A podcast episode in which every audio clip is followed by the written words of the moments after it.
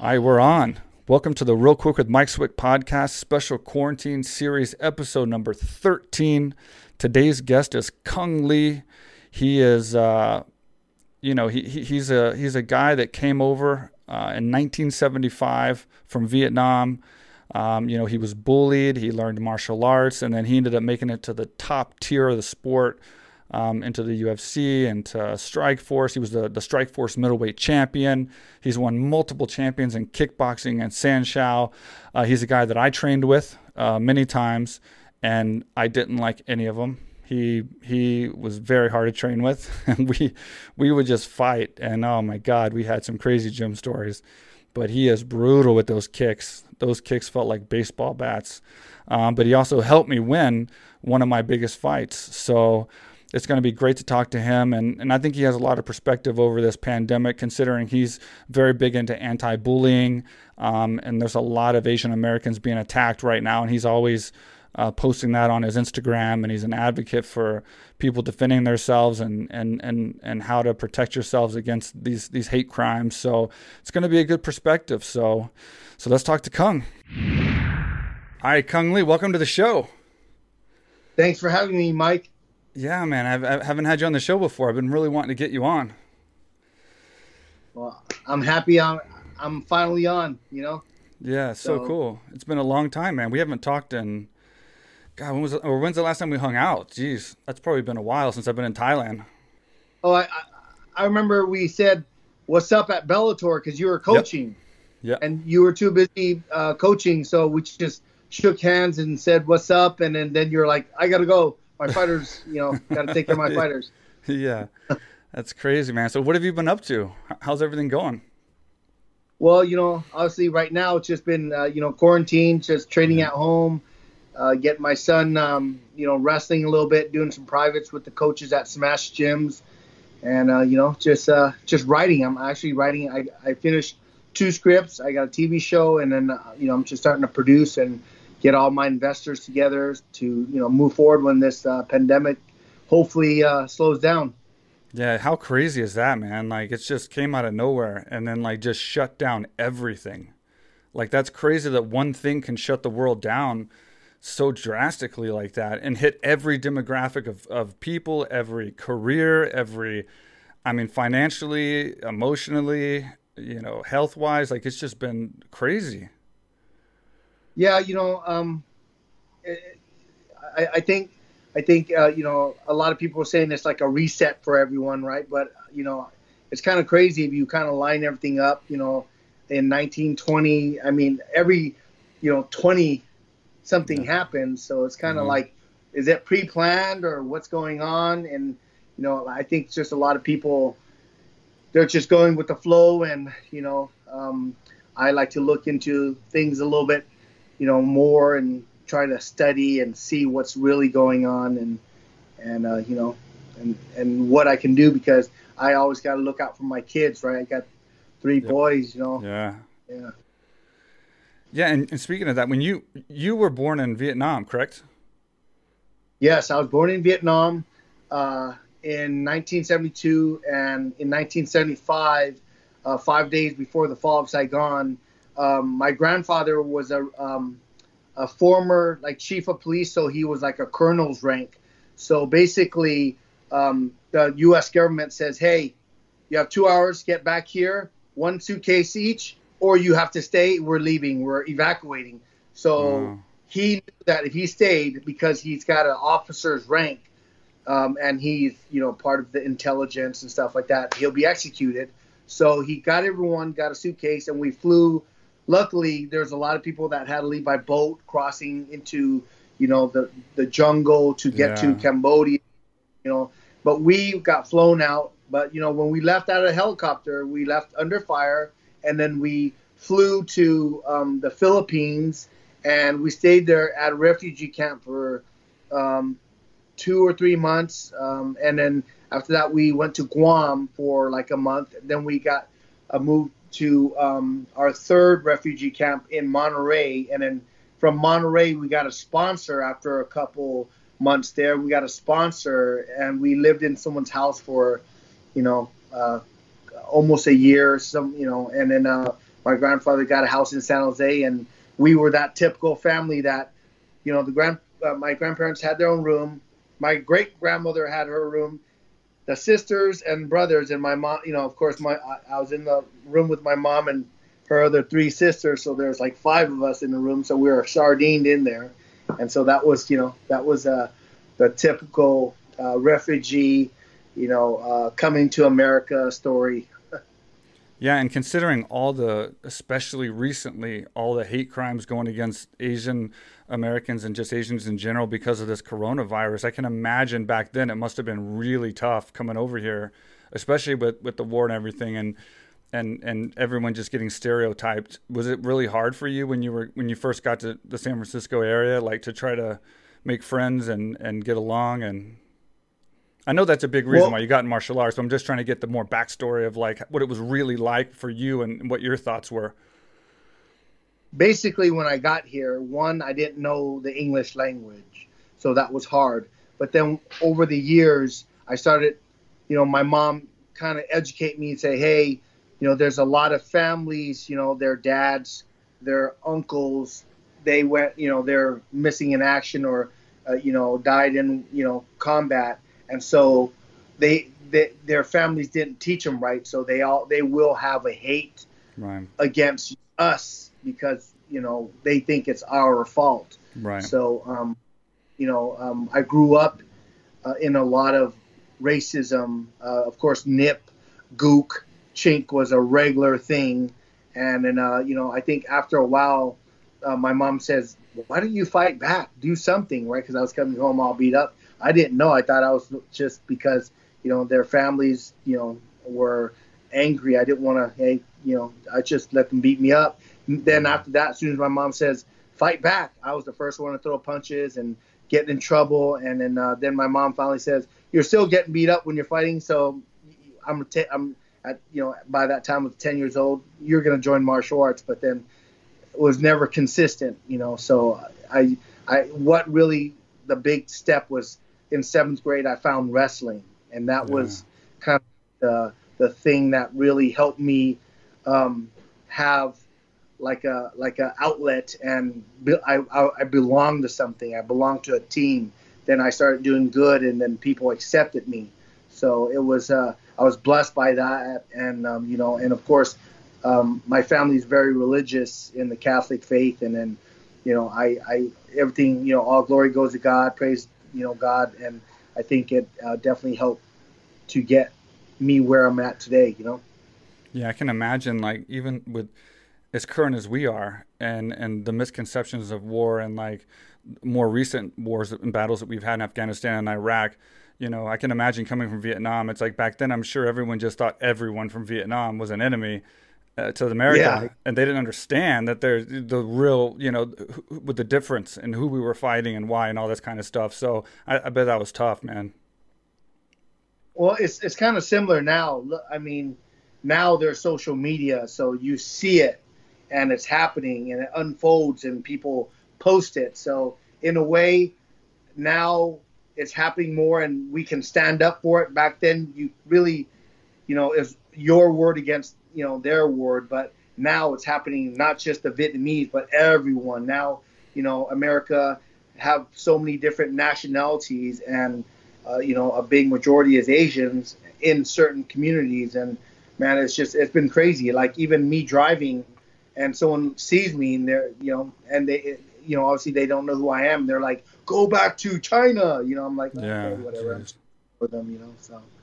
That's crazy, man. And like, it, you you studied it, or you probably have done more research, obviously with your fight or flight and stuff. And and I know you post a lot of stuff about this.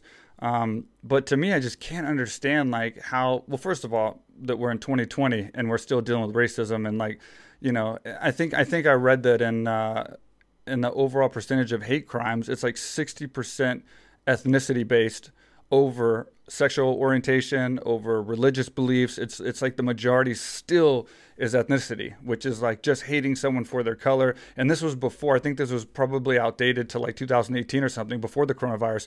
So it still amazes me that in 2020, you know, people still hate other people for their color and from where they came from, even though we're all one species. Like you would think that you know that we all came you know a lot farther than we have. And and and then now to see this coronavirus and people coming out.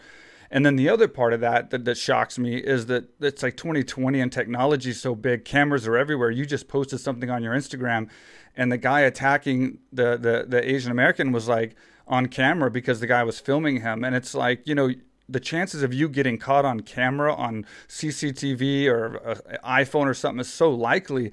It's crazy that these people are still taking that chance to go out there and commit a hate crime, which has got a pretty stiff penalty to it. And it's like they're still doing it and they're still just just just it's, it's so much hate man. It's crazy to me. You know the crazy thing is it's now a lot of it's premeditated and they're using the pandemic as an like an outlet hey you know it's okay for us to do this. It's okay because really you know the, the officers are spread so thin now with you know all kinds of stuff going on. They're right. getting away with a lot of stuff and the guys that are getting caught you know, uh, you know, like the, the, the scary thing here is look at how many criminals they let out, like yeah, rapists, convicted, you know, you know, sex offenders, and and while they're arresting, th- this is where, you know, um, I, you know, everyone have their own religion, but this is where it it really upsets me is priests are getting arrested for running cert- like a mass while they're letting criminals out that have done like really bad things in society.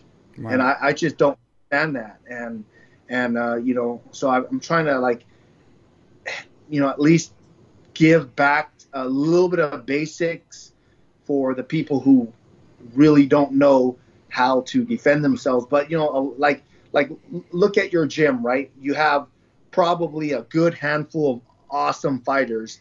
Then the rest, everyone comes in. I'm going to work out. I need to release stress. Mm-hmm. But look at what you have done for all those people because now you're, you're teaching them real skills. And if mm-hmm. something happens, someone's natural skill is is if someone attacked them, they're going to flinch and they're going to put their hands up. But now you're teaching someone to punch, someone knee, and naturally when their adrenaline kicks in, they become a little bit more of a person strength wise and speed wise than what they normally are because of adrenaline. And they, if they hit, they knee, they have that a little bit of a, a, a better percentage to not be that victim that ends up in the hospital or end up dead because they're able to defend themselves. And so what I did was, hey, here's a kitchen knife. Instead of punching with your fist, punch with the with the blade of your knife.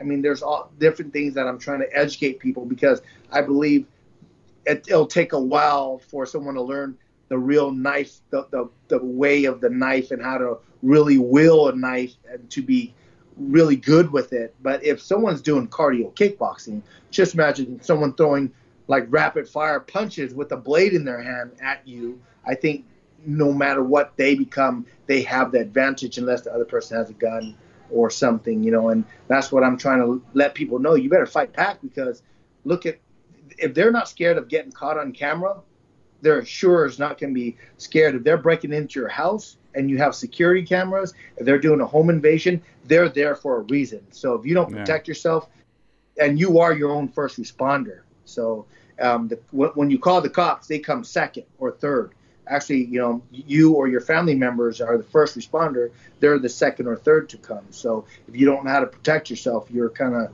you know, you know, you're shit out of luck. I remember, like in back in the day, it was like teaching women's defense and stuff. A lot of people were were on the side of like not teaching women self defense because. Uh, in a real world situation, if they try to defend themselves and they don't really know what they're doing, they're not a really good fighter, they might make the assailant or the, the attacker more angry and then they get hurt worse. Um, I think in this situation now, today, like with what you're doing, um, the, these situations are ending in such like uh, horrible fashion with like fatalities and like serious condition and stuff. It's almost to the point of like it if if you fight back, at least you have a chance. And if nothing else, maybe you make it unworth that person to attack you. Maybe they're going to go find someone weaker. Especially like you said, if someone breaks out a blade and starts punching somebody with a blade, if, if I was that guy, I would be like, okay, I'm gonna I'm gonna find somebody that doesn't have a knife and is swinging a knife at me. You know, like so maybe I can see now how things are changing, where it's like getting to a point where you you should kind of fight back probably a little bit, you know, and like at least put up something because it, it, the alternative is you may end up these people hate you so much now. Like it, there's so much hate they may just they beat you to death you know? And then, and then if you don't fight back and just cover up you just never had a chance you know? At least you at least you might have a chance to to get them off of you or or, or stall it well, where somebody can see it you know? Yeah you know this is what i feel. If you don't fight back not only are you responsible for what happened to yourself but yeah. you made it easy for that, you know, criminal to assault you and do whatever they want to you because you didn't fight back. And so now they got away with it and they're like, okay, I'm going to look for the same type of victim, the same type of people to to go after. So if you did something, you scratch their their face because I'm teaching open palm, right? And when you open palm, you kind of get that little nail dig in there. Now you got all their DNA underneath your, your nail, and someone's walking around with a scratch on their face, you know, and the cops can tie that in together. They're gonna walk around, man, I got scratched, you know, I got hit hard. I, I didn't expect the chick to hit so hard, but maybe it wasn't that hard, but it was a perfectly placed punch, or it got kneed in the groin, and a, a, a combo hurt them.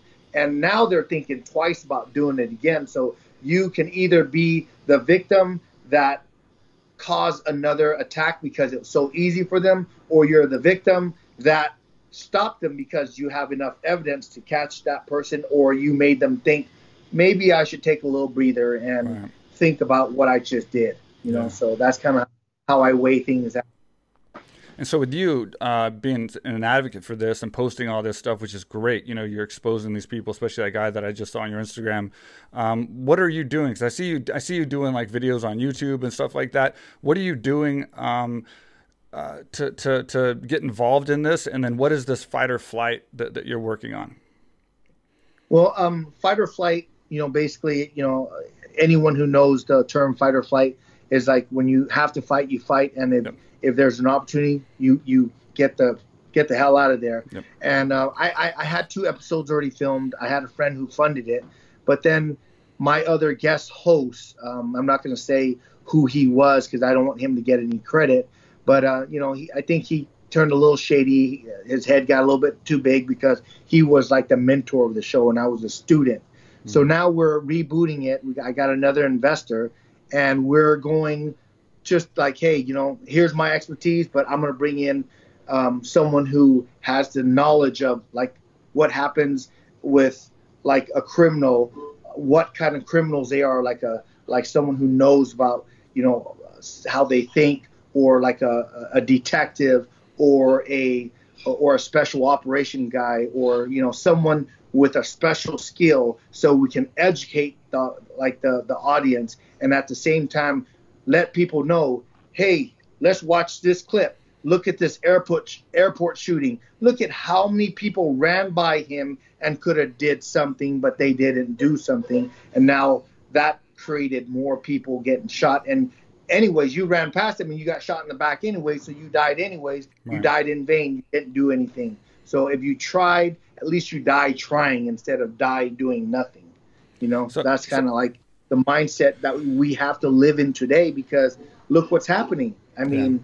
really, it's it's crazy. You know? So it's going to be a show, and then I guess it's gonna you're going to have some kind of training as well that people can do to, to so that they can watch the show and then maybe learn and or, or do some kind of training or seminars or something like that. Yeah, you know, like uh, it'll be like, okay, here's the situation, here's what happened, and we like say based on like a home invasion. Okay, right. so we use a scenario, we bring in a victim, and that victim, we just use the case of her or him, and we kind of like educate people. The, this is what happened. This victim has a normal routine that they do every single day, so it's easy for. Now, there's three kind of predators I say out there. There's a predator that preys on the weak. Then there's the the predator that all of a sudden they get urged and they have to go out there and do something. Then there's the the, the ones that's like, I'm gonna go after Mike Swick because mm. he's a trophy. I want him and I'm gonna do something. And when he's least expecting it, because I don't want to get my ass kicked, I'm gonna wait till he's not paying attention and I'm just gonna club him and take his wallet or something, right? Those are the victim, the criminals or the predators that are like the most scariest, but they're very calculated. But then the middle one and drunk, they're usually. like an urge or they they're angry for some reason and they want to take it out on someone. Then there's a lower one. They all they do is prey on the weak. Yeah. The weakest is prey, and so that's how I kind of categorize each predator. And usually, you know, the ones that you know they're obviously they're pretty intelligent. They're going to follow your path. They're going to know what you do every day. And if they they come home before you, they, they go into your house before you get home, and they wait for you and you, they know what time you walk in that door because you're that consistent people because there's a lot of people like that. They do the same routine every single day. They have to get out and train and because they have to be at work at a certain time they have to come home and then make sure that dinner's served or whatever they have to do.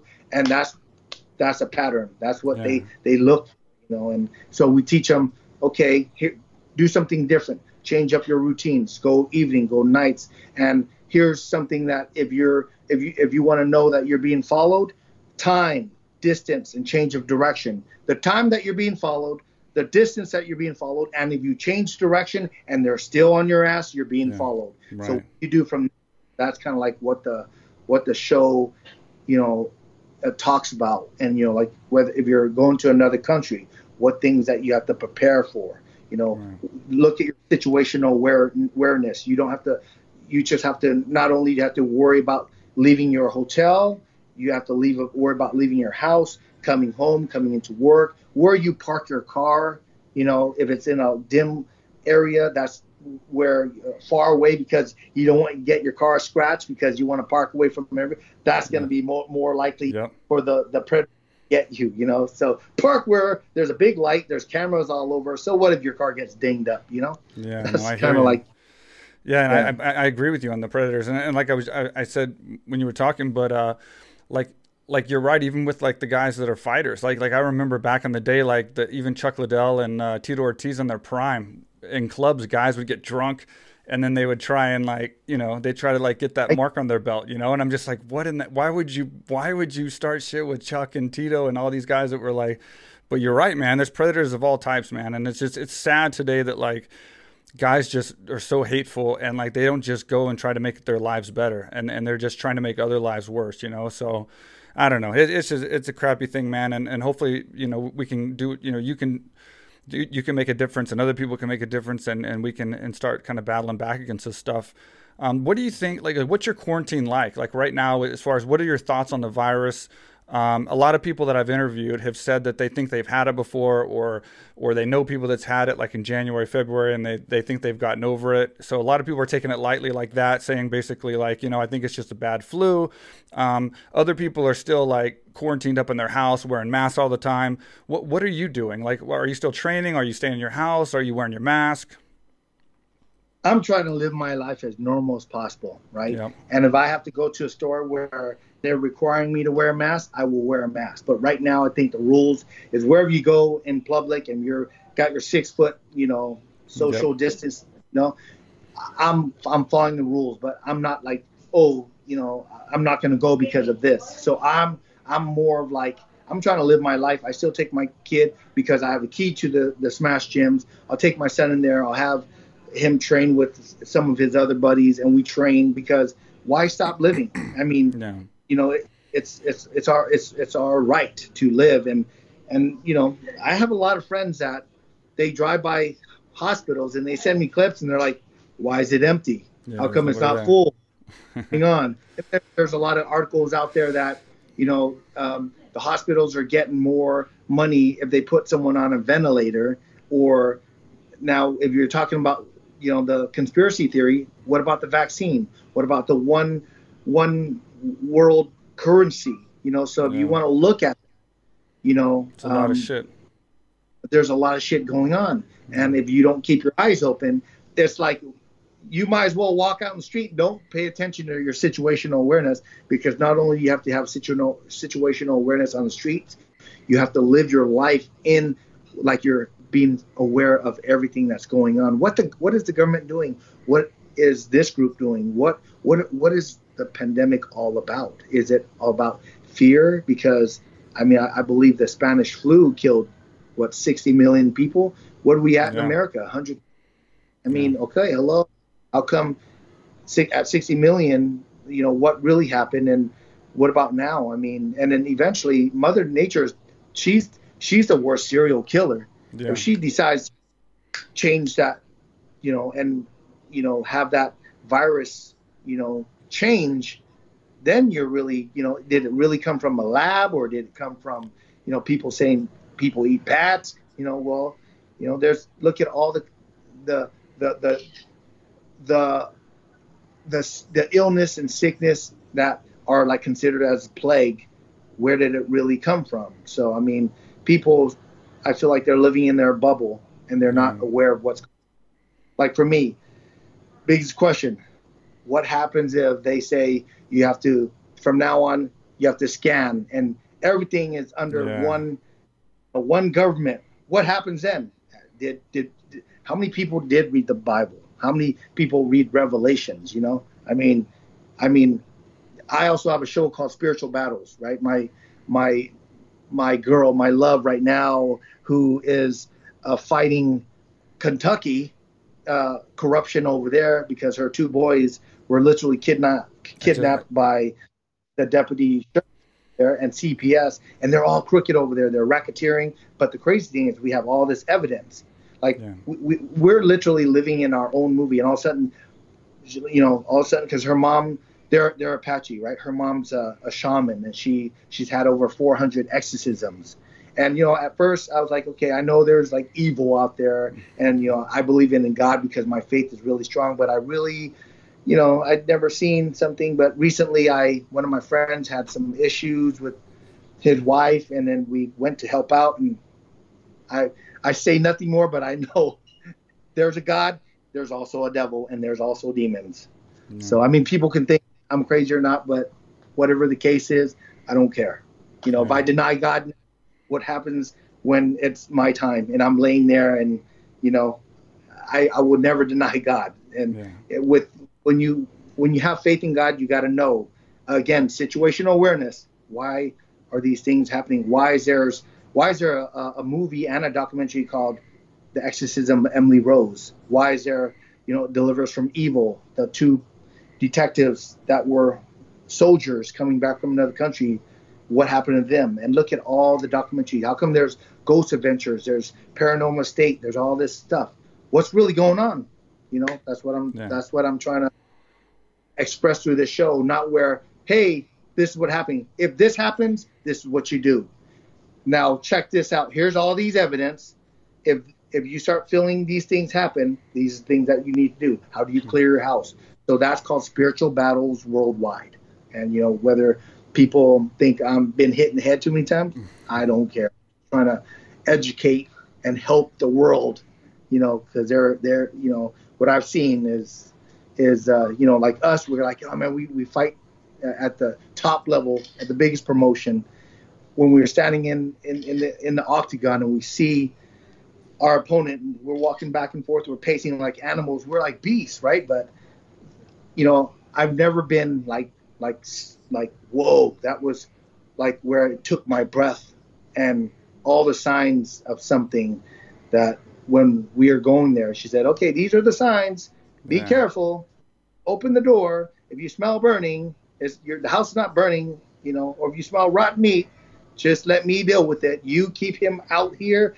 My job's in here, and that's your job, and don't do anything more. But it was yeah. crazy. So yeah, yeah crazy, so man. that's my life right now. yeah, fighting Kentucky cops, but you know we're doing well. You know, um, domestic violence, and look at the um, Native people. How they there's more of them being killed than there was in the Nazi tra- uh, concentration camps. And now people are killing them on their res- on their land, and they're putting them face down because they know how spiritual they are. So when you put them face down, their soul can't leave. Oh wow! That's how the world has become like i mean like you're you're stressed on like what's happening and the and the and the hate but if you dig a little bit deeper you'll see the hate is there's be there's something beyond that hate it's yeah. it's crazy it's crazy man yeah I, I agree with you too on on, on the law of balance and, and fate of the world and, and whatever's out there. There's definitely higher power, and it just it's crazy to me that this stuff goes on. Um, but yeah, so yeah, it's a crazy situation with the, the pandemic and, and the coronavirus, and hopefully this thing ends fast and, and we can get back to normal because it's definitely taken a huge financial hit, health hit, you know, and then we don't even know the facts. The WHO's changing their facts all the time, and we're supposed to listen to them. We got YouTube controlling the the freaking videos, and and and it's it's yeah, we can get in that all day long, the conspiracies and stuff, but. Yeah, so at least I know where you stand on that as far as the quarantine and stuff. But so, so I'm gonna ask you. I'm trying to think back, like when getting back into training and fighting. So when when you were coming up, um, you you got bullied, and then you got into martial arts. Um, how was that in the beginning? Like, how, was it getting into martial arts, and like when did you start feeling confident and and and being able to take care of yourself? And then when did you when did that switch turn on where you thought maybe okay i'm gonna i'm gonna be a martial artist and like try and compete in this and and be one of the best in the world yeah so i mean when i started at 10 uh, and my mom had me go to this uh, vietnamese traditional kung fu school and then you know they, they did taekwondo too she, we, i was so inconsistent because my mom was working three jobs you know r- raising me picking me up at school and doing all this crazy stuff so i didn't really feel like like I I belonged or I was getting any better. But as soon as I found wrestling in seventh grade, and then I didn't start feeling really, really like improvement until I was like a freshman. And when I was a freshman, um, I was competing for the varsity spot, but there was a senior there, and I was always losing them. But the matches were very close. And then finally, my sophomore year, I really came out and I did very well. I became high school American as a as a junior, and then and then uh, then I wrestled um, in junior uh, uh, college wrestling, and I was a uh, college uh, two-time All-American. I wrestled year-round, freestyle, Greco-Roman. I even did sambo. Then, um, you know, I, I, dropped out of um, junior college because my my my family, my mom's business was doing really bad, and so I helped out. And then um, six months later, I found myself back in doing martial arts, and that's when I you know, trained for six months, and I found uh, the, you know, like this U.S. Open where you can punch, you can wrestle, you can, you can, you know, throw and strike. And I was like, I'm gonna go do that. And next thing I know, my first tournament there, I broke my foot and hand, but I won two weight divisions. You know, nice. so I came back like Mr. Gimp, but I found it. You know, and that's that's.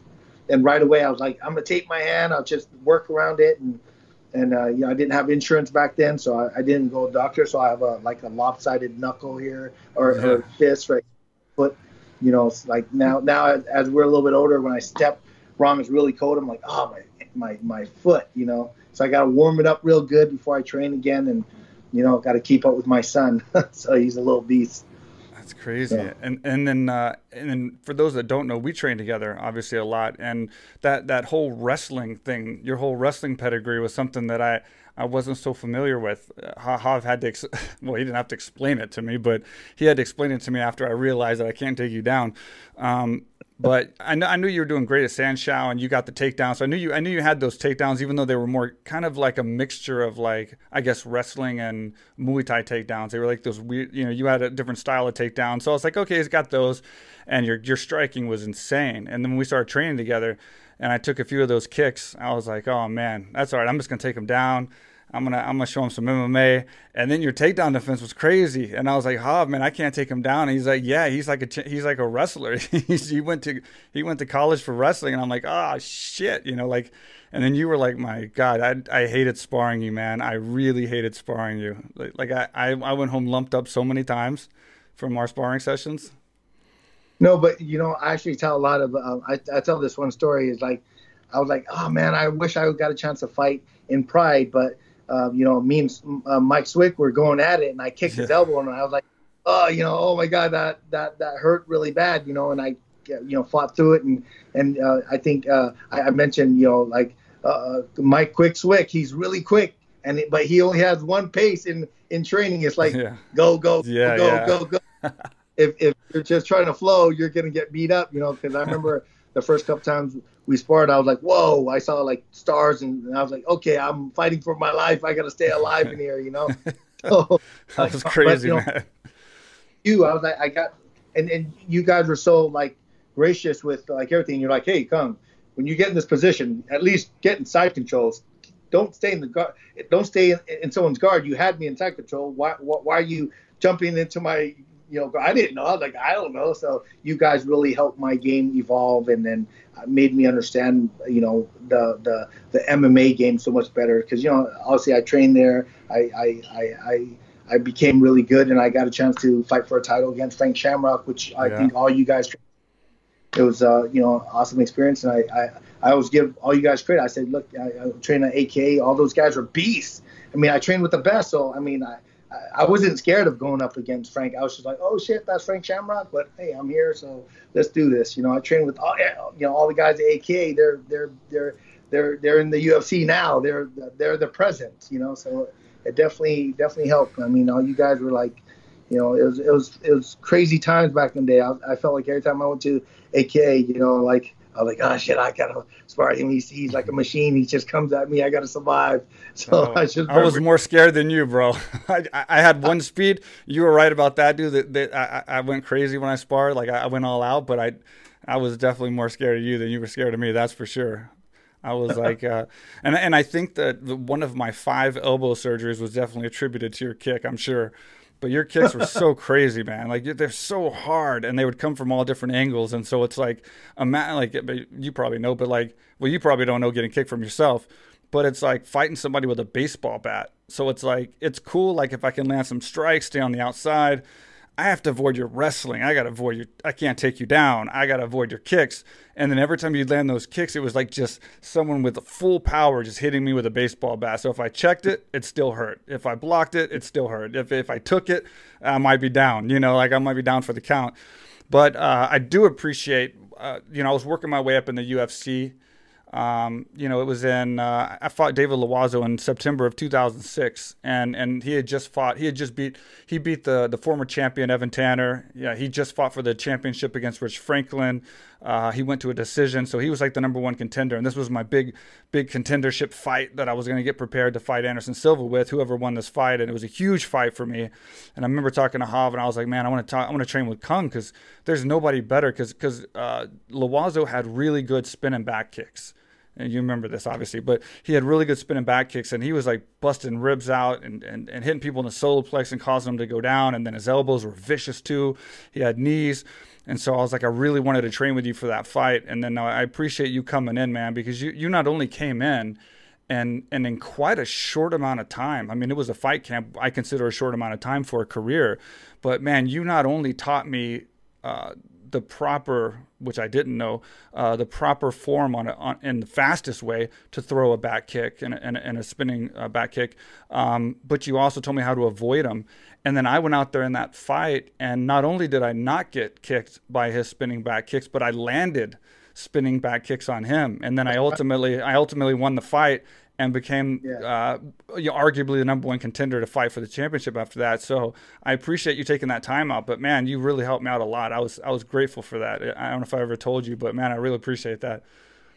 No, th- thank you. Actually, you you mentioned it a few times, and I just I just remember when I was coming in, and like you were so gracious. You're like you know you would give me pointers, and not not what not to do when I land on a takedown or catch a kick or you know end up on the ground. Cung, why are you? Why is your head there? Oh, I don't, I don't know. So I actually learned. So when when you said, hey, this is a big fight for me. So every, like you know, I felt like okay, I'm part of the team. I I got to be there for him. He was there for me. He gave me tips. So you know, and I, and you know, so as soon as you told me that you're fighting Dave uh, David Loiseau, I just studied him up a little bit. I'm like, ah, uh, you know, I think Mike's pace is going to be too too fast, and you know, t- the back kick's all about the timing, and uh, you know, I felt like he didn't have the greatest setup. So by you, you know, like I just said, look, if, if you're doing the back kick, you know what's going to come. You're going to see his hips, you're going to see his movement. So I I showed you a little tip right. on how I And I was like, man, he's not getting any hit. And then, and then, you know, you, you avoid all the hit. And I'm like, oh shit, he, he got, he scored, he scored with a back kick, you know.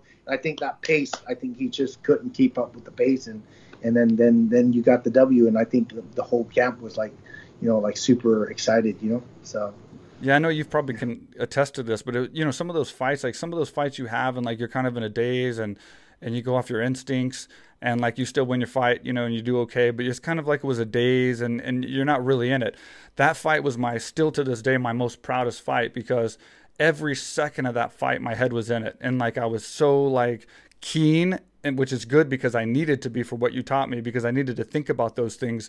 But that was the the biggest fight of my career as far as well for putting me where I needed to be. But also I was so aware of the whole fight. So like every single move that he made and every move that I made, I was thinking about, I was calculating, and I was strategizing of how I was going to counter, how I was going to score, how I was going to defend against his, you know, his giving me his back and then reversing and landing the elbows and all this type of stuff. So it was it was just all around just a great experience that it all worked out the way it did. So I was super stoked about that.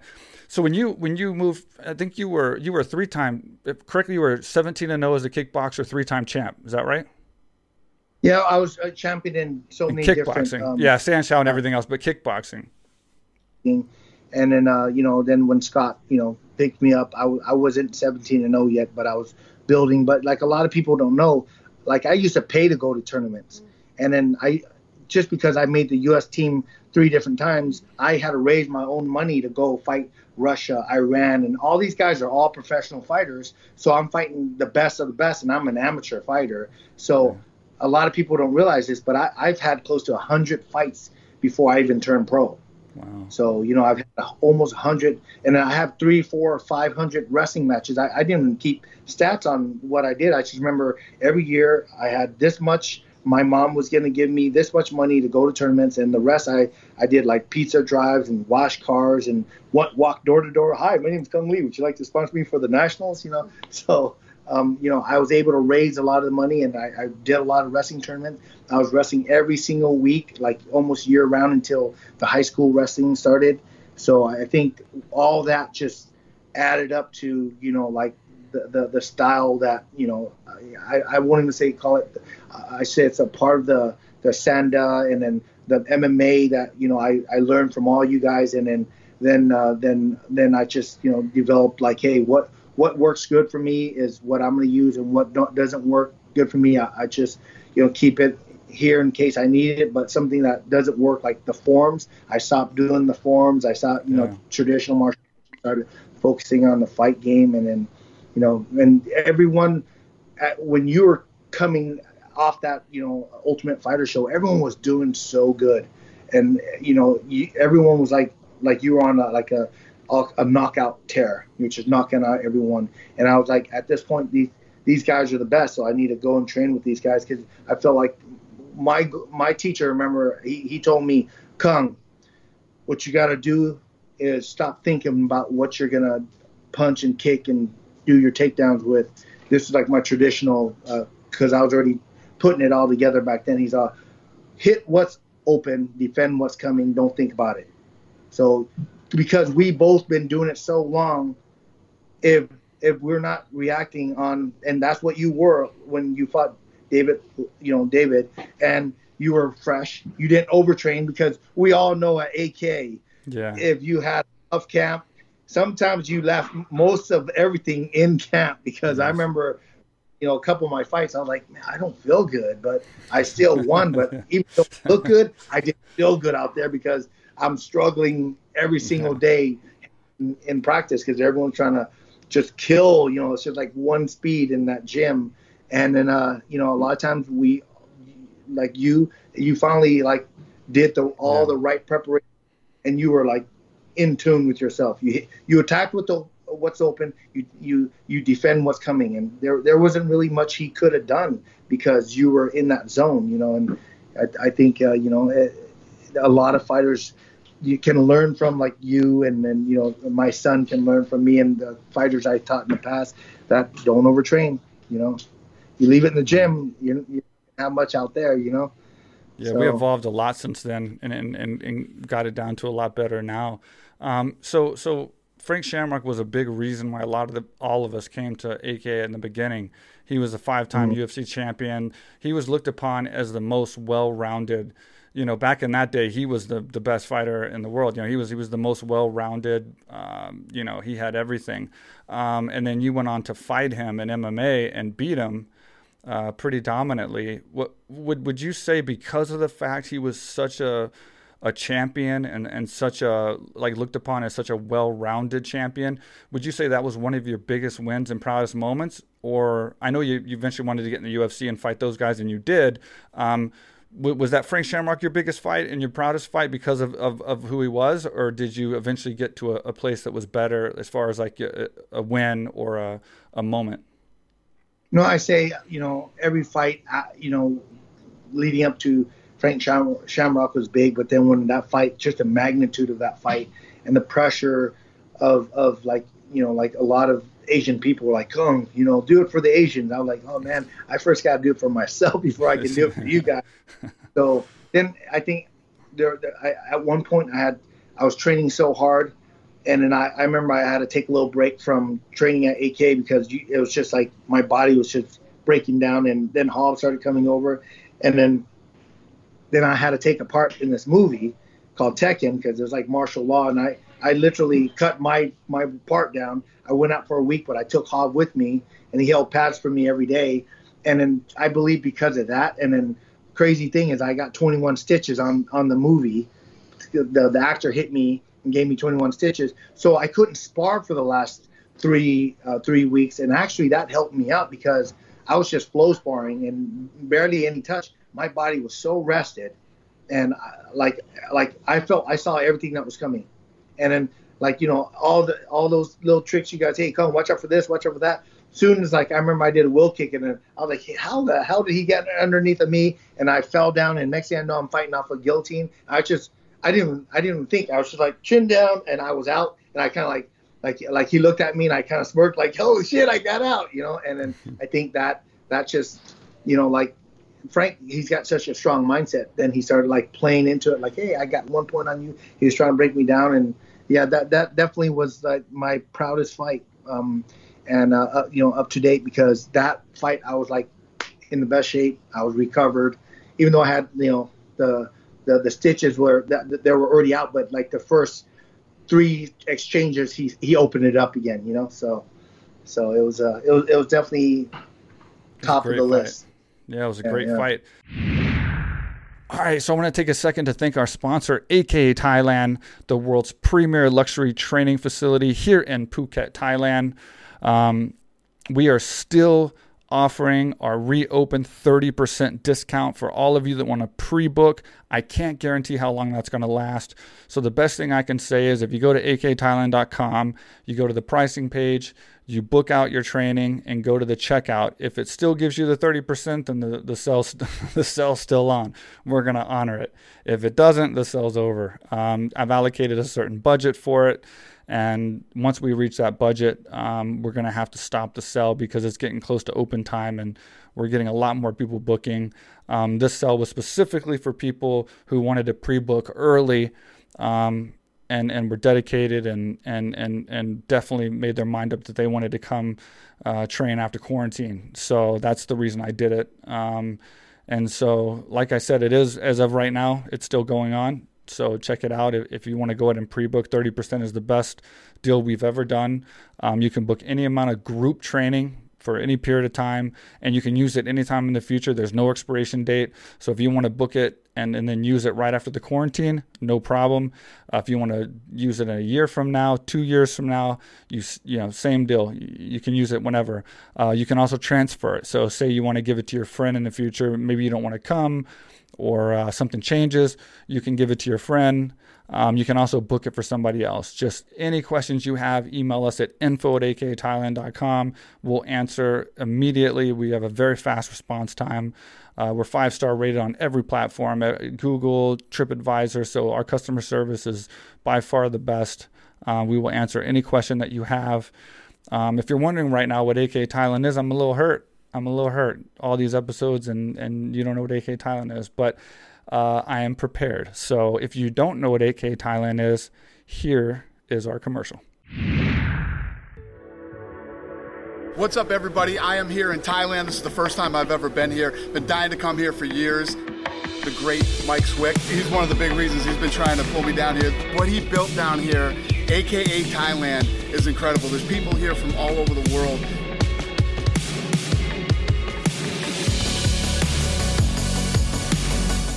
Can train mixed martial arts here, jujitsu. They have weightlifting, they have cardio, and obviously they have Muay Thai, boxing, everything.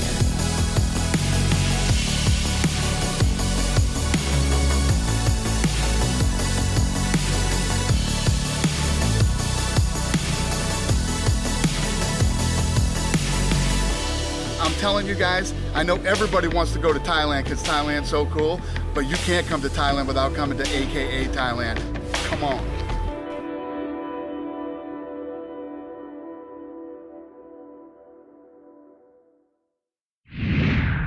So considering uh, fighting is one thing, and then you know what you learn from fighting and progress from fighting afterwards, and movies and all that's different. But do you think that uh, you got everything that you wanted from fighting, as far as like the fights that you had, the people that you fought? Um, do you, do you think you, are you satisfied that like you you fought enough people and the right people, and and and and you walked away like satisfied, or do you feel like there should have been maybe another fight you should have had, or somebody you should have fought? Well, you know, like a lot of people say, Cung um, they actually wish for me. We wish you would have started earlier, right? Well, yeah. I can't look back and I can't change time and I can't go back. There's not a time machine, and um, so I just try to look forward. But like I felt like you know everything that I did in in mixed martial arts, I always had choices, right? And I, I realized I can't fight forever. So do I continue and train and stay undefeated, or open up another opportunity that I probably won't get it presented again and have life after, you know, mixed martial arts. So when the opportunity opened up, I got a chance to do a movie with Channing Tatum. Then I did Pandorum with Ben Foster, Dennis Quaid. Then I did one with the biggest, um, you know, um, action director in, in China, um, True Legends. And it's just one after another and one after another. And I, I noticed that it started taking away from my training, taking away from my timing and my my limbs weren't as conditioned. When I come back and I after 18 months off I'm hitting the bag. I'm like oh I never felt pain hitting the bag before. Why is there pain? You know?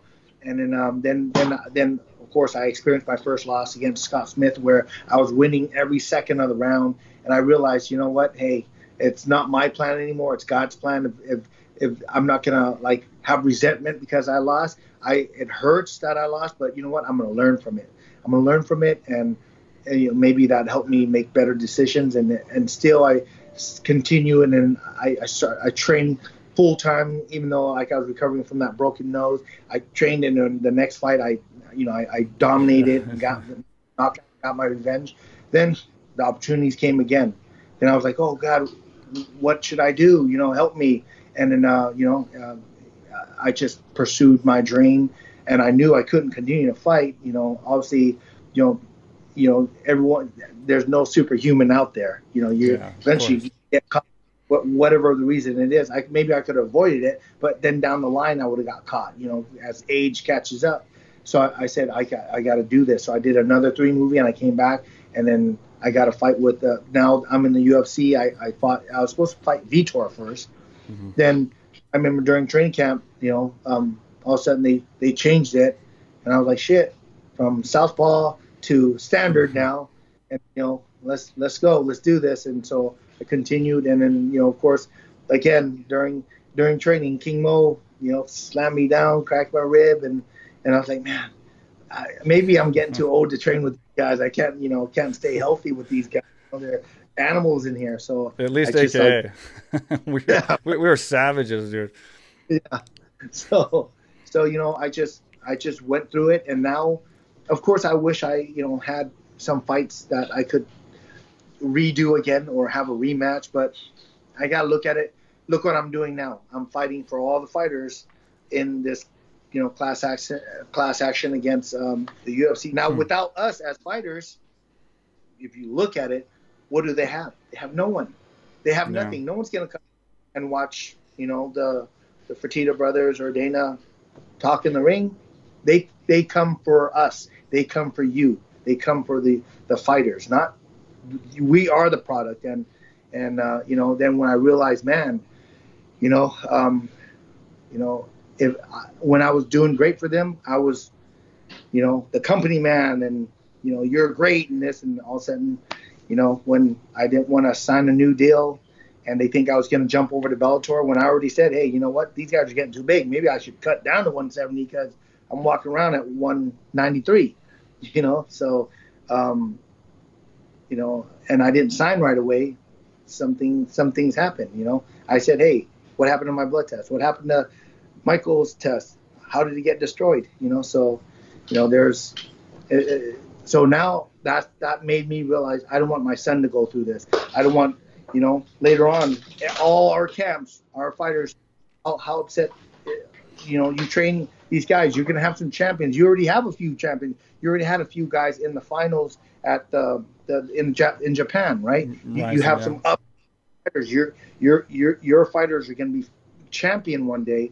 Why shouldn't they get paid like a real champion? How come we are the biggest combat sports in the world, and boxing is we are the fastest growing sport, and boxing wouldn't is behind us now in in in popularity wise. And how come all the fighters are getting paid this much, and mm. how come the boxers here are getting paid this much?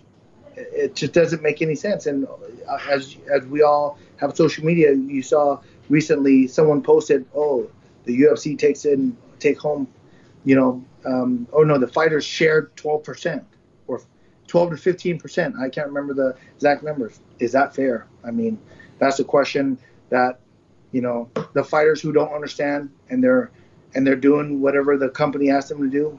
I'm still fighting for you. I'm still fighting for whoever, whether they believe in what I'm doing or not. I'm I'm gonna fight. You know, and that's what yeah, I, I seem it. like I'm doing. You know? I heard about. So, I mean, I heard about this. Obviously, a lot of people are talking about that that whole thing with the UFC.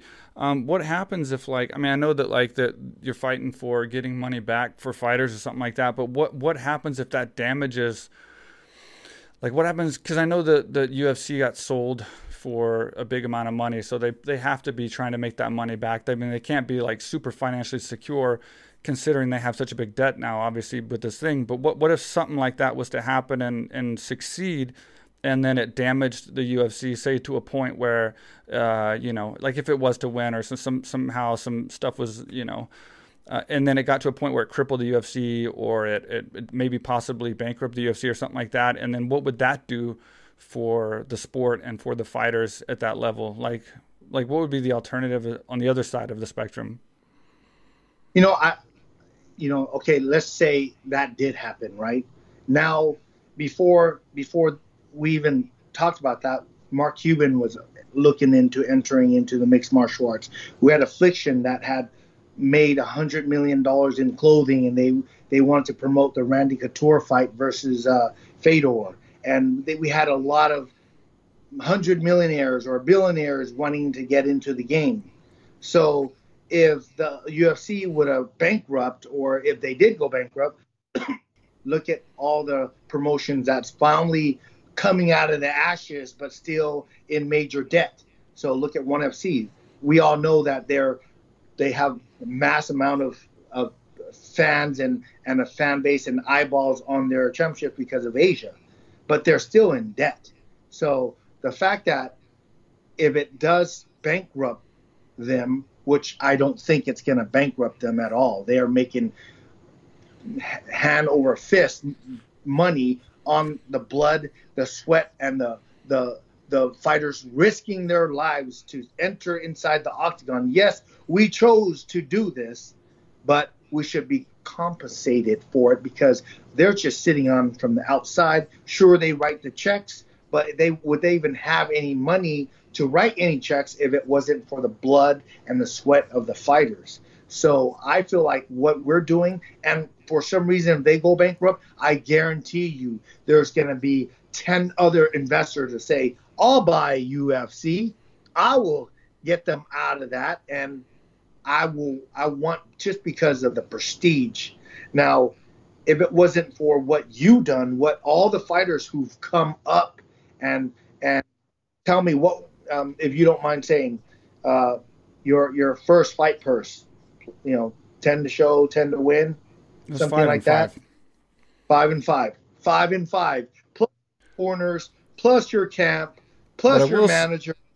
But I will say that the thing is, the, the alternative to that, I, mean, I will say this because I like to just talk about things from all perspectives. But uh, I will say that, like, every contract I got, I was happy with and excited about.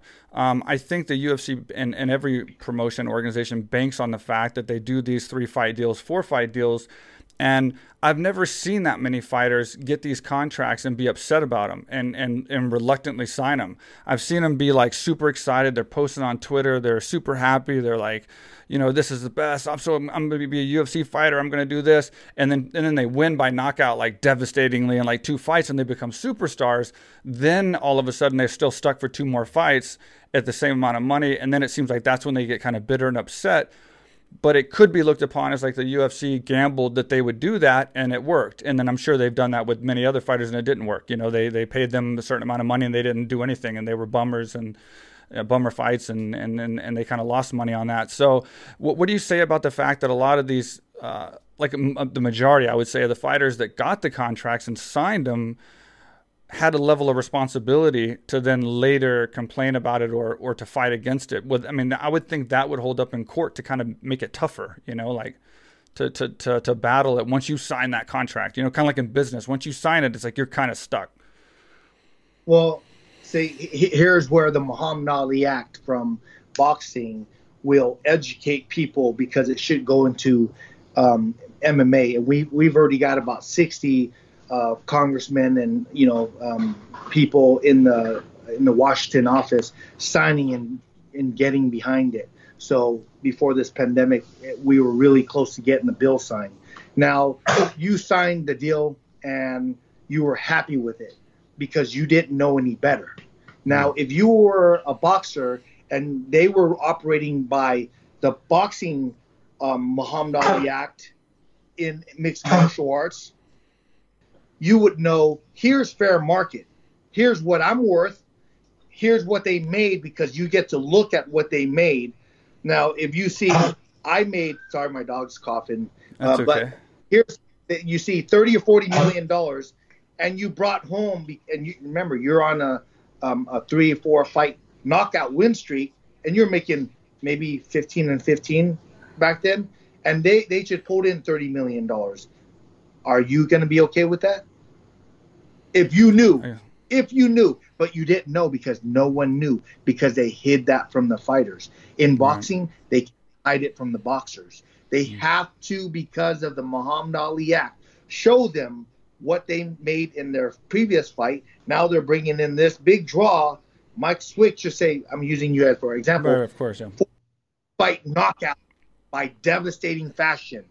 Now he's fighting, you know, some guy who's like a ninja, you know, spinning back kicks, knocking people out, David Loiseau. Think mm-hmm. about what you got paid there, and think about what UFC made. Now you, now if you want to look at the big picture, was yours a pay per view fight? Yeah. yeah. So yours was a pay per view. So I'm I won't even bring up what you made, but just say you made a hundred thousand, right? Mm-hmm. You made a hundred thousand while boxer of your caliber fighting in in the number one contention just made three or four million dollars and you just made a hundred thousand and of course whatever your sponsors and ufc just walked away with 30 40 50 million. So if you knew about that would you be going on twitter hey everyone look i signed a a, a four fight deal in my last fight i'm going to get 20000 to show 20000 to win. Just i'm just yeah, I'm expressing. Everybody has their. And here's here's for all the people who don't know and haven't done research. This is what's happening. This is what fighters getting paid. Sure, the pay is a little bit higher now. I think the like like like like like the entry fee is different. Yeah, it's so more, it's more now. Yeah, you know, a little bit higher, but still, you you got to earn your way. But someone like you already earned your way. So when they re they renegotiated your contract, it wasn't in the six figures. It mm-hmm. wasn't. We're gonna throw a hundred thousand on top of everything that you made. It was. They're, they're being gracious. Here's an extra ten to show. Here's an extra ten to win, maybe 20, 30, but still they're making in the millions.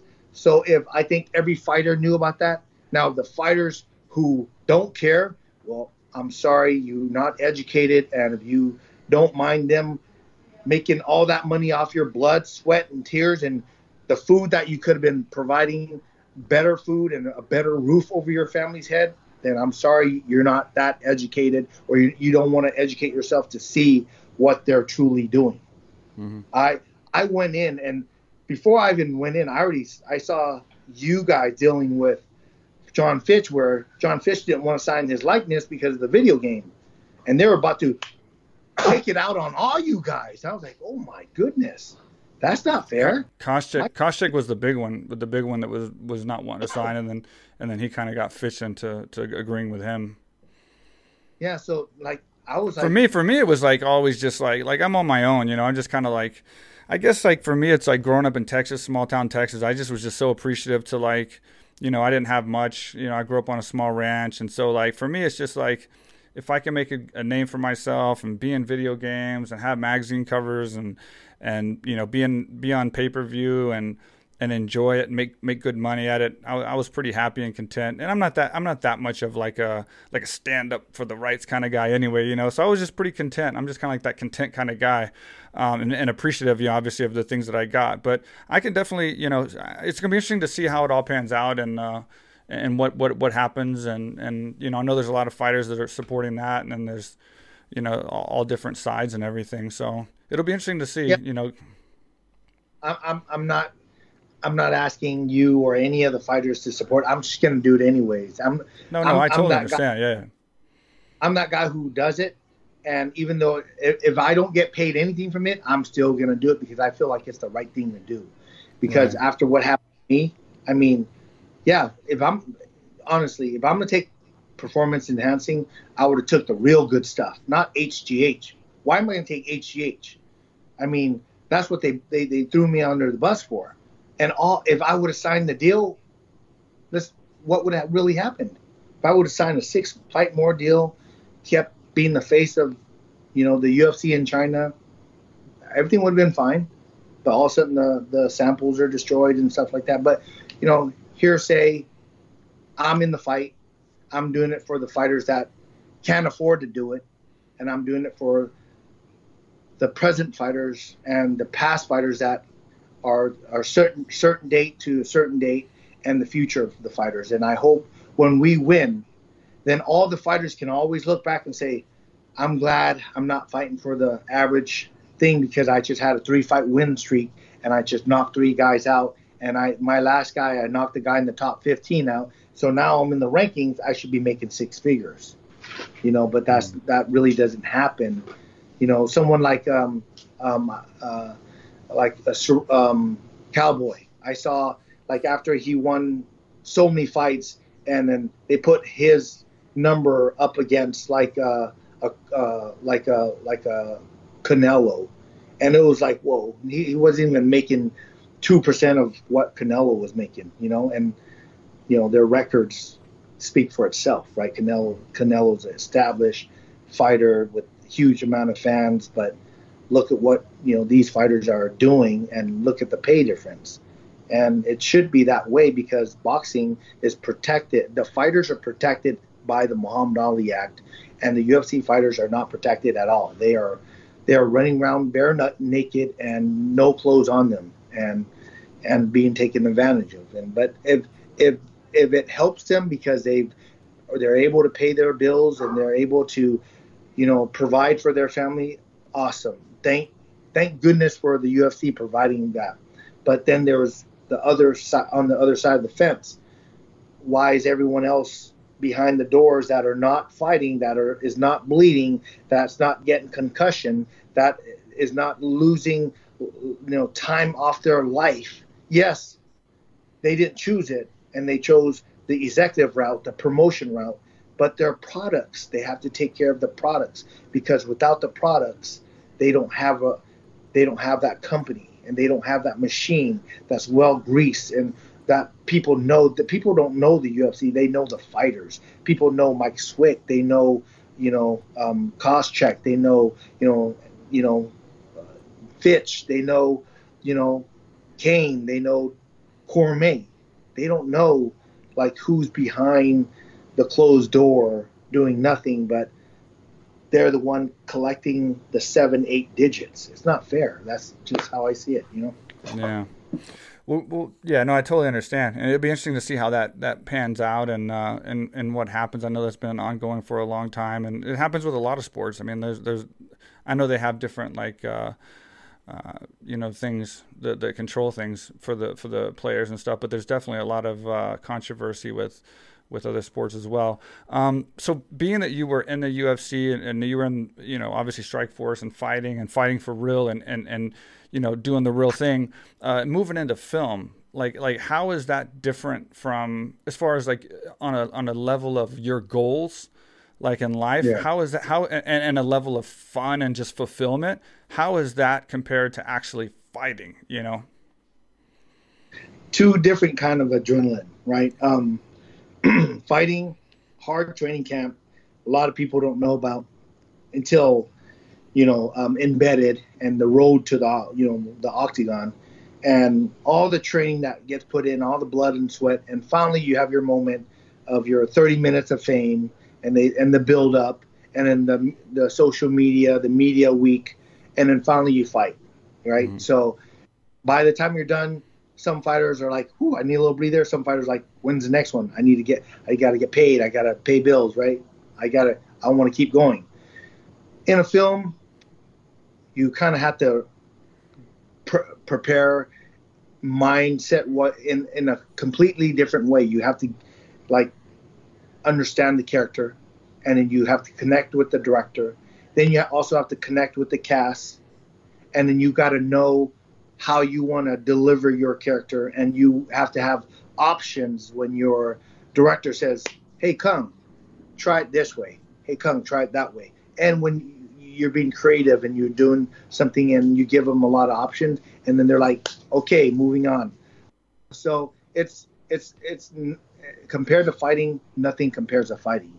But when you watch a movie and you finish the movie from, you know, from beginning to end, and then now I'm getting into the producing, the writing, and understanding the machine, how the machine's uh, being greased. I'm I'm looking for my own investors to um, to to invest in the film and then look at all the platforms now. It, like in UFC, here's the same here's the same thing. UFC cornered the market market. They bought out WEC, they bought out Pride, they bought out Strikeforce. There's nowhere else the fighters can go. Here, I can go to Netflix, I can go to Amazon, I can go to uh, Peacock. I can go to Universal. I can go to Sony, and and they all if they all like the project, guess what? They're negotiating against each other for it.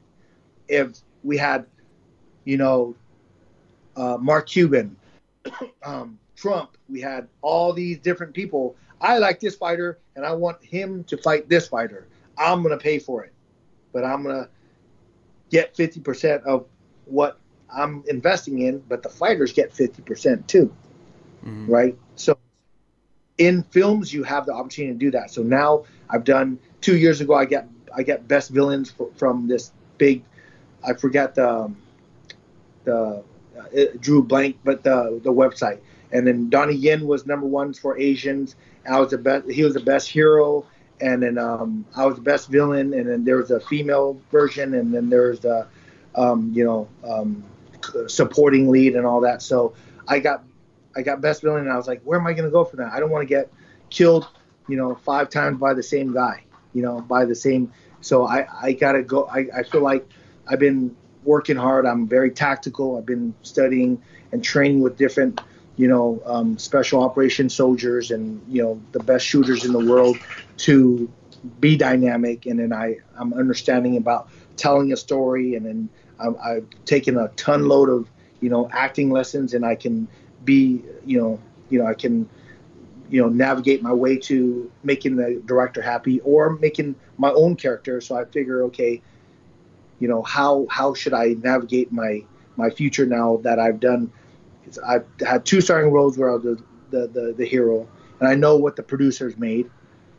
so yeah. here's my I put it together. I do it myself, and let's see what happens from there. Then of course I can get the message across, and then now I can now I can have say because if I'm doing someone else's movie, I'm like, hey, um, you know, can I bring my since we're going to be filming in, in Thailand? I I, I think uh, you know I want Mike I want Mike to be you know part of the uh, you know my, my team. Nope, sorry, you have to use our guy. So that's when you're doing someone else's film. But when you're doing your own film, hey, Mike's the best guy for the job. Okay, the producer says, oh. give me his number. I'm gonna call him. I'm gonna book him. Great. And then then you you're moving on. You're not like held back. Oh please, you know maybe you know getting your friends in they gave me a lot of options on Dragon Eyes. I got Dan Henderson in there. I got Gilbert Melendez. I got like a couple of my, you know, Marshall, you know, um, uh, uh, Travis. You know, you remember him from yeah, AKA? Travis. Yeah. There, I got, I got them all parts, all speaking parts, you know, and and because the the producer knew that I knew what I was doing, they're like, take over, Cung. I did all their work for them, but I was okay with it because I had to pay my dues. But I learned now I can do it myself. And look, look, there, that movie Dragon Eyes, they had a ten movie slate, five um, action and five like you know, act, uh, scary movies, or you know, whether it's demonic or zombies or whatever. And mine was the the smallest budget out of the action, made the most money. Nice. You know. So, speaking yeah. speaking of speaking of Donnie Yen, you were saying he was on top, whatever. But I remember your fight scene with Donnie Yen. I forgot what movie it was, but that that Bodyguard. crazy yeah, that, yeah. Uh, that, that, crazy fight scene you had with him was pretty sick. That was awesome. Yeah, you for that that film, we were fighting inside of eighty percent was inside a like a fish market. Yeah, and I was like, we have two and a half blocks of 1905 Hong Kong. Why are we not in the streets? Why am I not throwing kids and w- children and women and men around to try to get to you? And Donnie's all, good question. Uh, I'm not in charge of action. I don't want to, you know, get anyone fired. I'm on. We're not going to get anyone fired, but man, just imagine me and you in this scene, parkour. He's all, yeah, that's a great idea. But you talk to Peter Chan about it because Peter Chan was the producer, and I just I took a chance. I said, hey, Peter, you know, maybe we should use the full, you know, two blocks of 1905 Hong Kong. Look at your set; it's amazing. And he he looked over the dailies of what we got, and he's all, come, let's give it a try can you stay? And I'm like, well, I can't stay, but I can come back. They flew me back. You know, they paid me extra, and uh, we got that amazing scene, which won, you know, uh, the best action in, in the Hong Kong, um, you know, film awards, which is like yeah. the Oscars. So I, I was part of that, and if I didn't speak up, it would have never never won. So so you know, those are the things I built my, you know, thing. And I say in the last two two years I've turned down literally over a dozen projects because I didn't want to get killed by the same, you know, actor and yeah. and be the same exact villain as I was in the other movie, you know. So I, I felt like it's time for me to do something different. You know, I, I want to represent the Asian, you know, have a, a, dynamic character and and not like be a, like a fight movie. Maybe let's let's do something end of the world and maybe let people see what's really going on. Let's let's let's add a little revelations in there. The dead will rise. You know, everyone's always entertained by that. And how can I beat a fifty million dollar John Wick movie? But I definitely, if I had a good story, I can tell a story and I can deliver good action, and people will be, that was a badass movie. I can't wait till part two. And now the studio's getting, and now bigger things can happen, and we'll see what happens. So I have to assume. I mean, I see you throwing kicks, and I see you training, and man, you look just the same as always with your your kicks and your training and your your takedowns and all that kind of stuff. But I have to assume you are 47 and and you're getting older, and it's going to be getting harder and harder to do those things. Um, or what what is your what is your I guess uh, what is your next step as far as the film industry goes? Like, are you looking to maybe do like coordinating and directing and things like that, like like in producing? Um, is is that kind of like where you want to go? You want to stay in film even when you go beyond the fight scenes and stuff like that? Um, is this is that your main interest, or do you have another end game, some something else that you want to do? You know, and after this is all over with, to to just close out close out. You know. I think eventually I'm going to retire. Um, I'm going to do what I could. Uh, you know, as as in that career, of course, you know, uh, you don't you're not taking punches and you're not taking kicks and body slams and fighting off submission, so your your body gets to recover, and and I take really good care of my body, and you know, especially you know, my girlfriend's a nutritionist and she's always on me. What, why are you eating that? You know, oh, I, okay, I, you know, I I now I'm I'm I'm a lot better. I'm not like, you know, eating pizza and bad food like I was before, and um, and so everything's like very strict, and uh, lifestyle's really good, and I'm uh, you know I'm I'm happy where I'm at, and and you know I, I feel like instead of like looking too far ahead, I'm gonna look at tomorrow instead yeah. of next week or the next month. I'm look at tomorrow. I feel like right now I'm living in my own movie because not only are we both in a pandemic, and you're like, okay, I got to make sure my instructors are paid, the the students are staying on online doing the online training, but I also my girlfriend's, you know, she's a Native American, you know, and they're the most persecuted. Um, and in the, in Kentucky, like the the the the, the crooked judges to the deputy sheriffs to the CPS, they're actually taking kids and they're profiting from it, putting in in in other families. And we, what else do we know about? You know, there's a lot of things that we don't know about. Look at recently in California, the Marines just saved 2,000 kids in an underground bunker that a lot of people don't know. About. There's like there's YouTube videos about that out there, and what's going on, you know, and you hear about, you know, children being trafficked, the children being used or sacrificed, used for their blood. I mean, there's all kinds of stuff. So all that's happening, and I'm just scratching the surface because of what's going on with my girlfriend. And like literally, CPS took her kids, and she was never married to them, you know. And and and these guys are like, they have like lawsuits against them because they're breaking people's arms in handcuffs and beating them up in the back of the squad cars. And there's lawsuits against them, but somehow they're getting away with it. But what I what I start realizing is I, if I put my platform, my social media platform. Recently, there's this uh, officer now it's on there on it's out there as in a record. There's an article on it. So I'm not saying anything that will hurt the show, but there's an article where Pat Atkins, who's been on the uh, like the chief of the drug um, uh, drug task force, just now in September he's going to be facing could be 20 years because what he's done. It's wow. crazy. It's like in an article, and I felt like, wow, I put enough pressure on them because I, I said, I'm not going to go for these low level guys. I'm going to go for the top. And I, I started pushing, pushing, pushing. I called in favors. My, my, my close buddy, his family's very wealthy. They own like, um, you know, California Waste Management. So they have all these contracts and they, they fund a lot of, you know, people who campaign for like Senate and, you know, and so I said, I need a favor. I need some pressure and you know they made some calls and I, I stayed on the press and I'm doing something with my social media to help my girlfriend and not only am I speaking up for the Native American, but I'm speaking up for domestic violence. Now there's all kinds of groups that's, you know, asking me to, hey, do you want to, you know, represent us in this? And so I'm just going to try to represent everyone and try to be that light that I want to see shine into the darkness. You know, people say, hey, you know, if you want to see change, you be the change. okay, then that's what I guess that's what I have to do. So I'm gonna go after that. I'm gonna expose those guys. I'm gonna get the the, the judge for racketeering and all the deputy, you know, sheriffs out there that done done bad. And and these are the people like we as Americans, we pay for their salaries. We pay them to have a job, and they took an oath, and they they they're supposed to serve and protect. And why are we letting them get away with it? Because we hold the power. We, the people, hold the power. You know, so I, am just doing what whatever I could do, and you know, and uh, and then I give all glory to God, and I and then when I'm done, and we, even after my girlfriend gets her kids back, we, we there's still all these these victims. Over 20 of them have came to us and giving us all their documents, and it's like, how can how can the judge not see this because the judge is crooked? And we have all this evidence.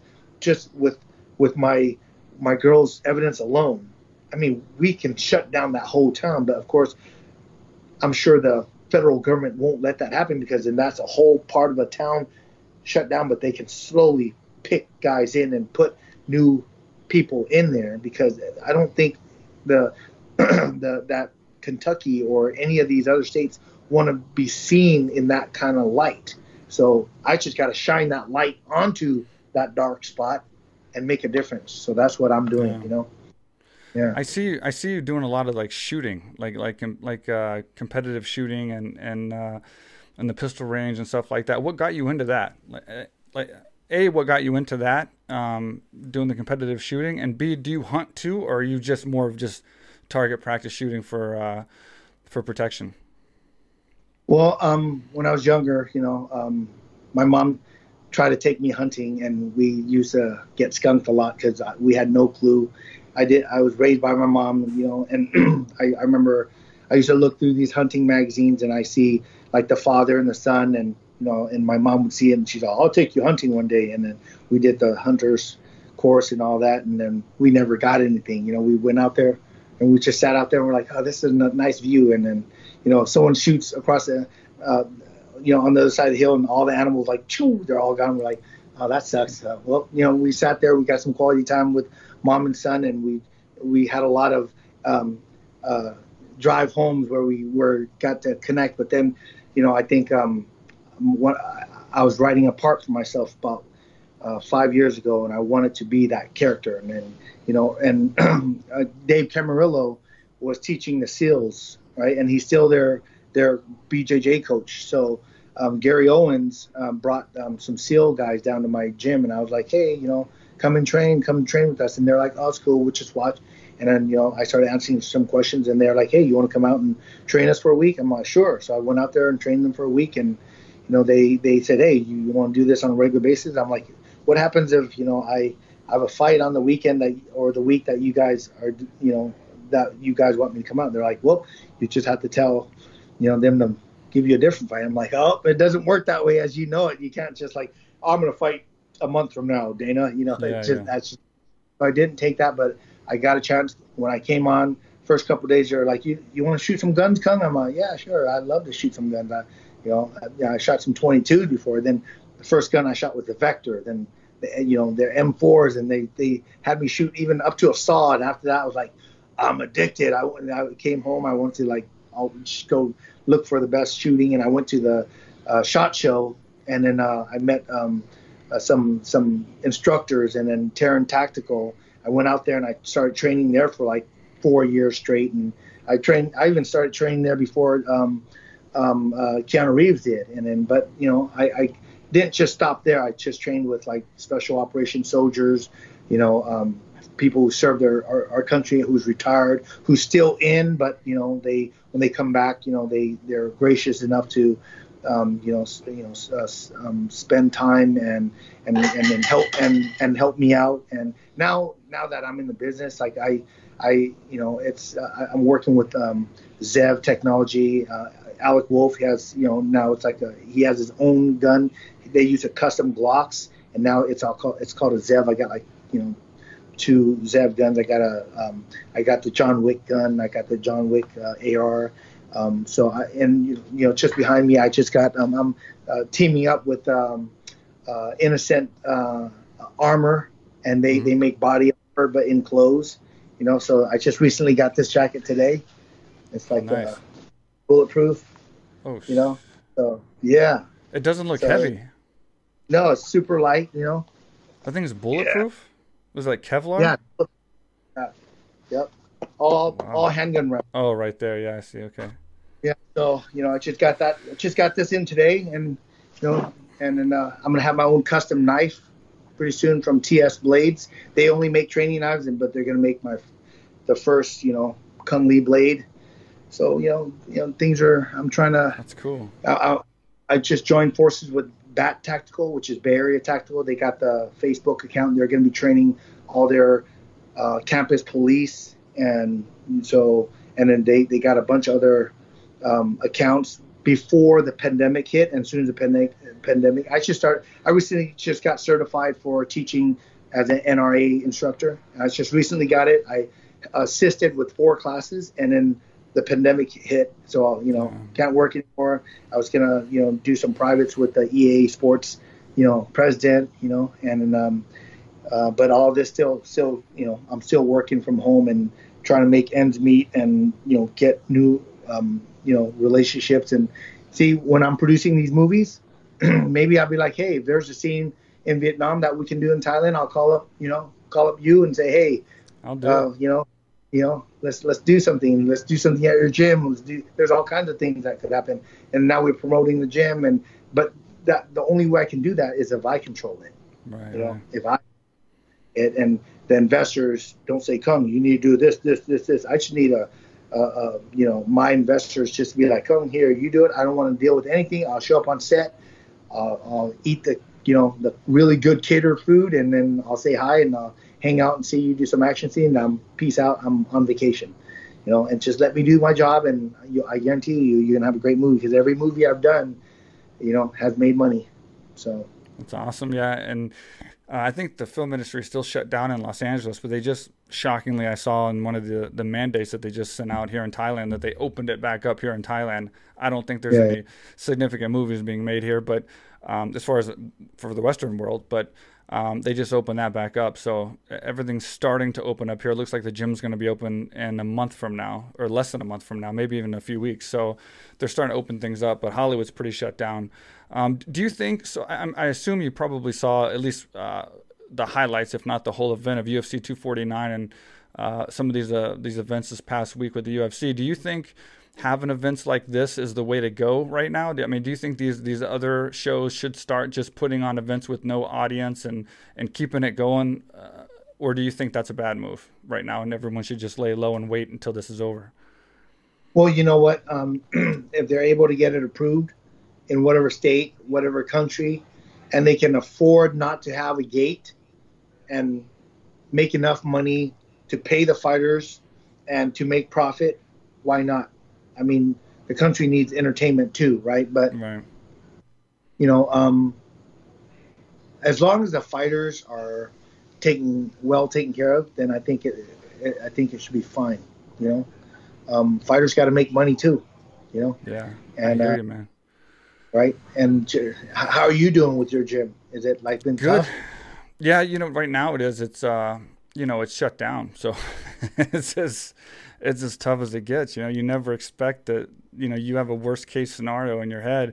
Thank God, I always prepare a little bit worse than the worst case scenario, but Yeah. I never expected this scenario. Yeah, I never expected, you know, that, that my gym would not only be shut down, mandated by the government, but that also all flights coming in because my gym is 100% Western and, and expat foreign uh, clients and, and and guests.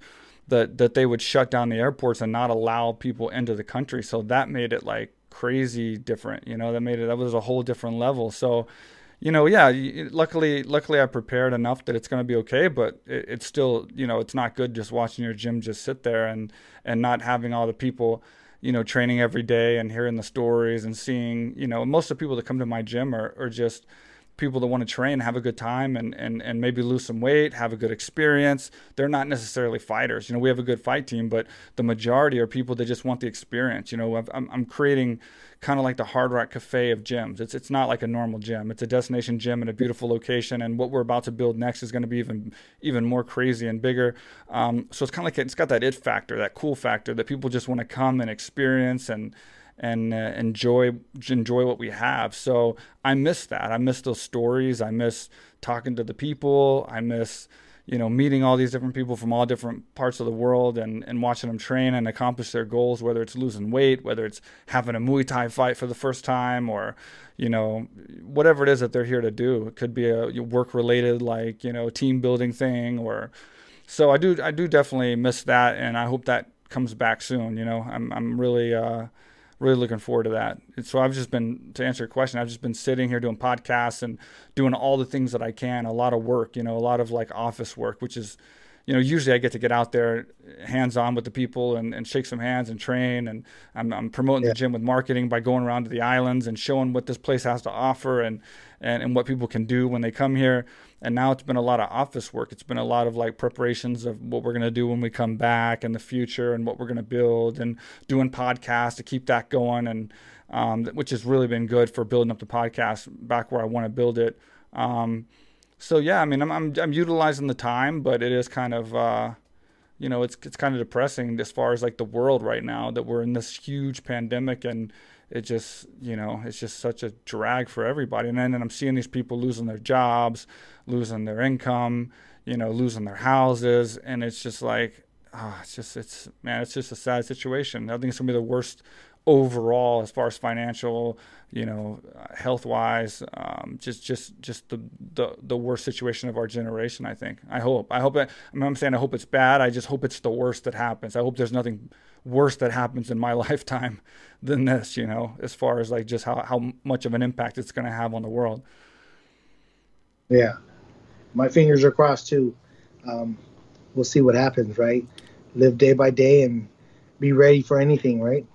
Yeah, let me ask you real quick before I let you go. Um, so there's been some quick uh, or some uh, recent uh, Twitter battles between uh, Conor and Anderson, and obviously Khabib's in the mix for this too. But who do you think? Who do you think right now is the pound for pound greatest combat sports athlete in the world?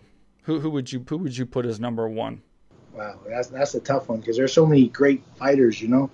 Yeah. And, uh, I can't say who, but um, I'm I'm just happy that the fight game is where it's at.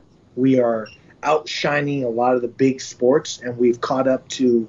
We're in the mainstream. You know, it's like when you see there's like UFC and there's you know even Bellator and things like that. That's that's amazing news, and I think that's yeah. the best for all the fight community and all the audience around the world just to know that.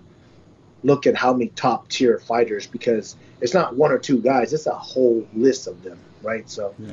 I'm excited about that, and I can't point to any fingers because you know it's at the end of the day their their career is not done yet. So um, yeah. until their careers, then then you can say you know pound for pound who who's done something you know great. There's so many great fighters, you know. Um, you know whether you win or you lose, everyone wins and loses. You know it's it's part of the fight game. So you know, we'll, we'll, see. Just enjoy the sport. For me, um, to watch it, to fight for the athletes and the fighters, and then uh, fight for what's right and whatever I can get my, you know, hands on or whatever God wants me to do, then I would do. And and in the meantime, I, I'm blessed every day that I get a chance to wake up and I see a roof over my head and my son. Uh, you know, gets up in the morning and he's doing his, you know, online courses and um, you know, I have a great, uh, beautiful, wonderful uh, girlfriend, and uh, you know, and life has been, you know, great because I get to wake up to another day. A lot of people don't get to wake up, or a lot of people wake up and they have to hop into their wheelchair, and they're yeah. have their limbs, or they, you know, they wake up and they only have one hand, or or both are gone. You know, so I just got to be like I'm grateful for every moment, every day, and I'm I'm still able to you know, I got a lot of aches and pains. I'm sure you do too for all the years of you know the A, you know. But um, just like you had five elbow surgeries, I got three on this side, two on this side. You know, um, yeah. you know, I, I, hope we don't beat each other, and and I got six now. You know, I hope we can stay there. You know, yeah, so yeah. um, it's just I think I just got to be gracious and and and um and live every day and make some make something happen um, for the world. Yeah. So that's you, you you you need to be wearing a cape, man. You're you're fighting for so many different things. You you need like a like a outfit and like a cape. You're like a superhero over there fighting for fighting for everything, dude. it's awesome. I'm, just, I'm I'm happy. I'm making a difference, and you know I think uh, in the end, you know, like you know, like uh, just the other day, like someone's like, "Oh, you belong in the Hall of Fame." I'm like, you know what? I'll wait till I want to be in God's Hall of Fame. Yeah. You know, I think that's the one that counts. So. Well, good for you, man. It's been, it's been a long road, man. 1975, you know, being evacuated from a helicopter, coming to America, building yourself up, uh, creating what you have with your success, and, and being one of the top fighters in the world, and and now you're doing film and and and doing all these other things with, it's it's man, congratulations. And I think you've had a, a, great life and a great career. I think you're setting a good example for, for many people and you're helping out a lot of people. So I want to thank you for taking the time for coming on my podcast. I appreciate it. I've been wanting you to come on for a long time and uh, finally got you on. I took a big break, but I finally got you on and uh, I appreciate your time.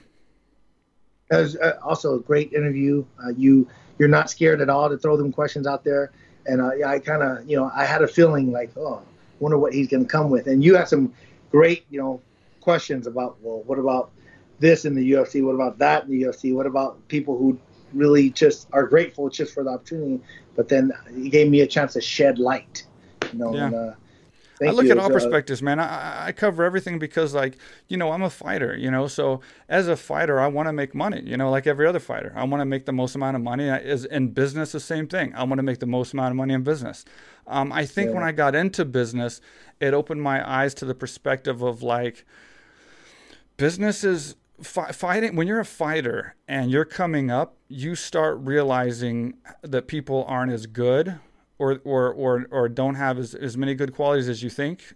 Um, you start you start meeting these people that are like using you and abusing you and and manipulating you and taking from you. And so you start you start realizing the world's not as is coming from a small town Texas you know ranch you know you start realizing that the world's not made up of all these great people sometimes. And then when you get into business it's even worse. It's like then my eyes open up even more.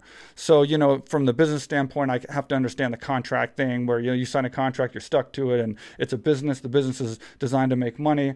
Um, it's not designed to make all the employees famous and so they make money.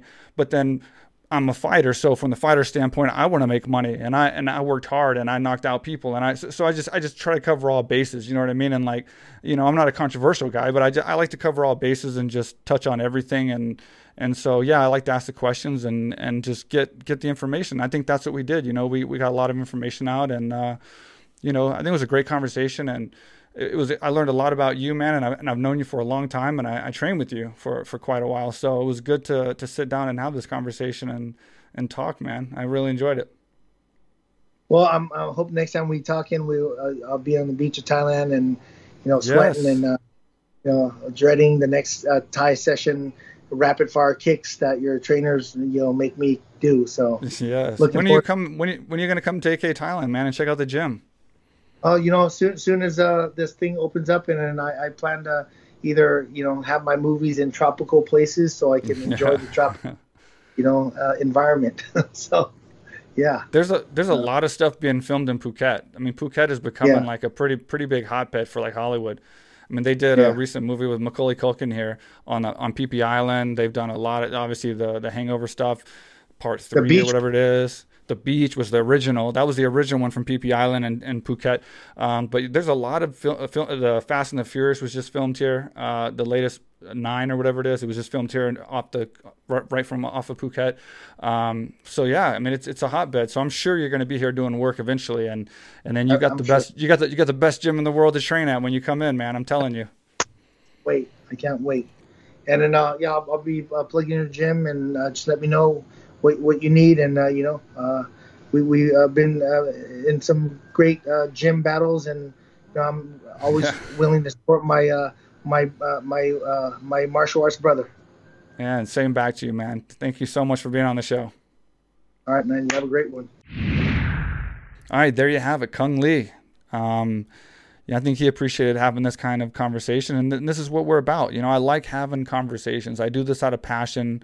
Um, I do this out of interest. You know, this isn't a business for me as it is just uh, something I enjoy. And like I told you, we're going to keep knocking these out. I'm going to, I'm to keep doing these. We've streamlined our workflow for how we do this. Um, so we're able to get three episodes out a week, two to three episodes out a week. Um, I got a lot of people lined up, um, some very good guests coming up here in the future. Um, and it's conversation based. You know, I like to just have great conversation and, and get to know who my guest is. And, you know, I like to know, you know, it's interesting for me. So I assume you, as fans of these guests, want to know how they are and, and, and who they really are. So I think we, we covered that and, and we covered all of our bases with Cung and, and got to really, you know, there's a lot of things I didn't know. And, and I've trained with him and known him for many years. So, um, hope you enjoyed it. I hope you took something from it. If you're on YouTube, please leave a comment. Uh, subscribe to our YouTube channel. Uh, if you're on Stitcher, SoundCloud, um, Spotify, iTunes, leave us a review and subscribe there as well. Um, and thank you for uh, for watching for, and for uh, listening.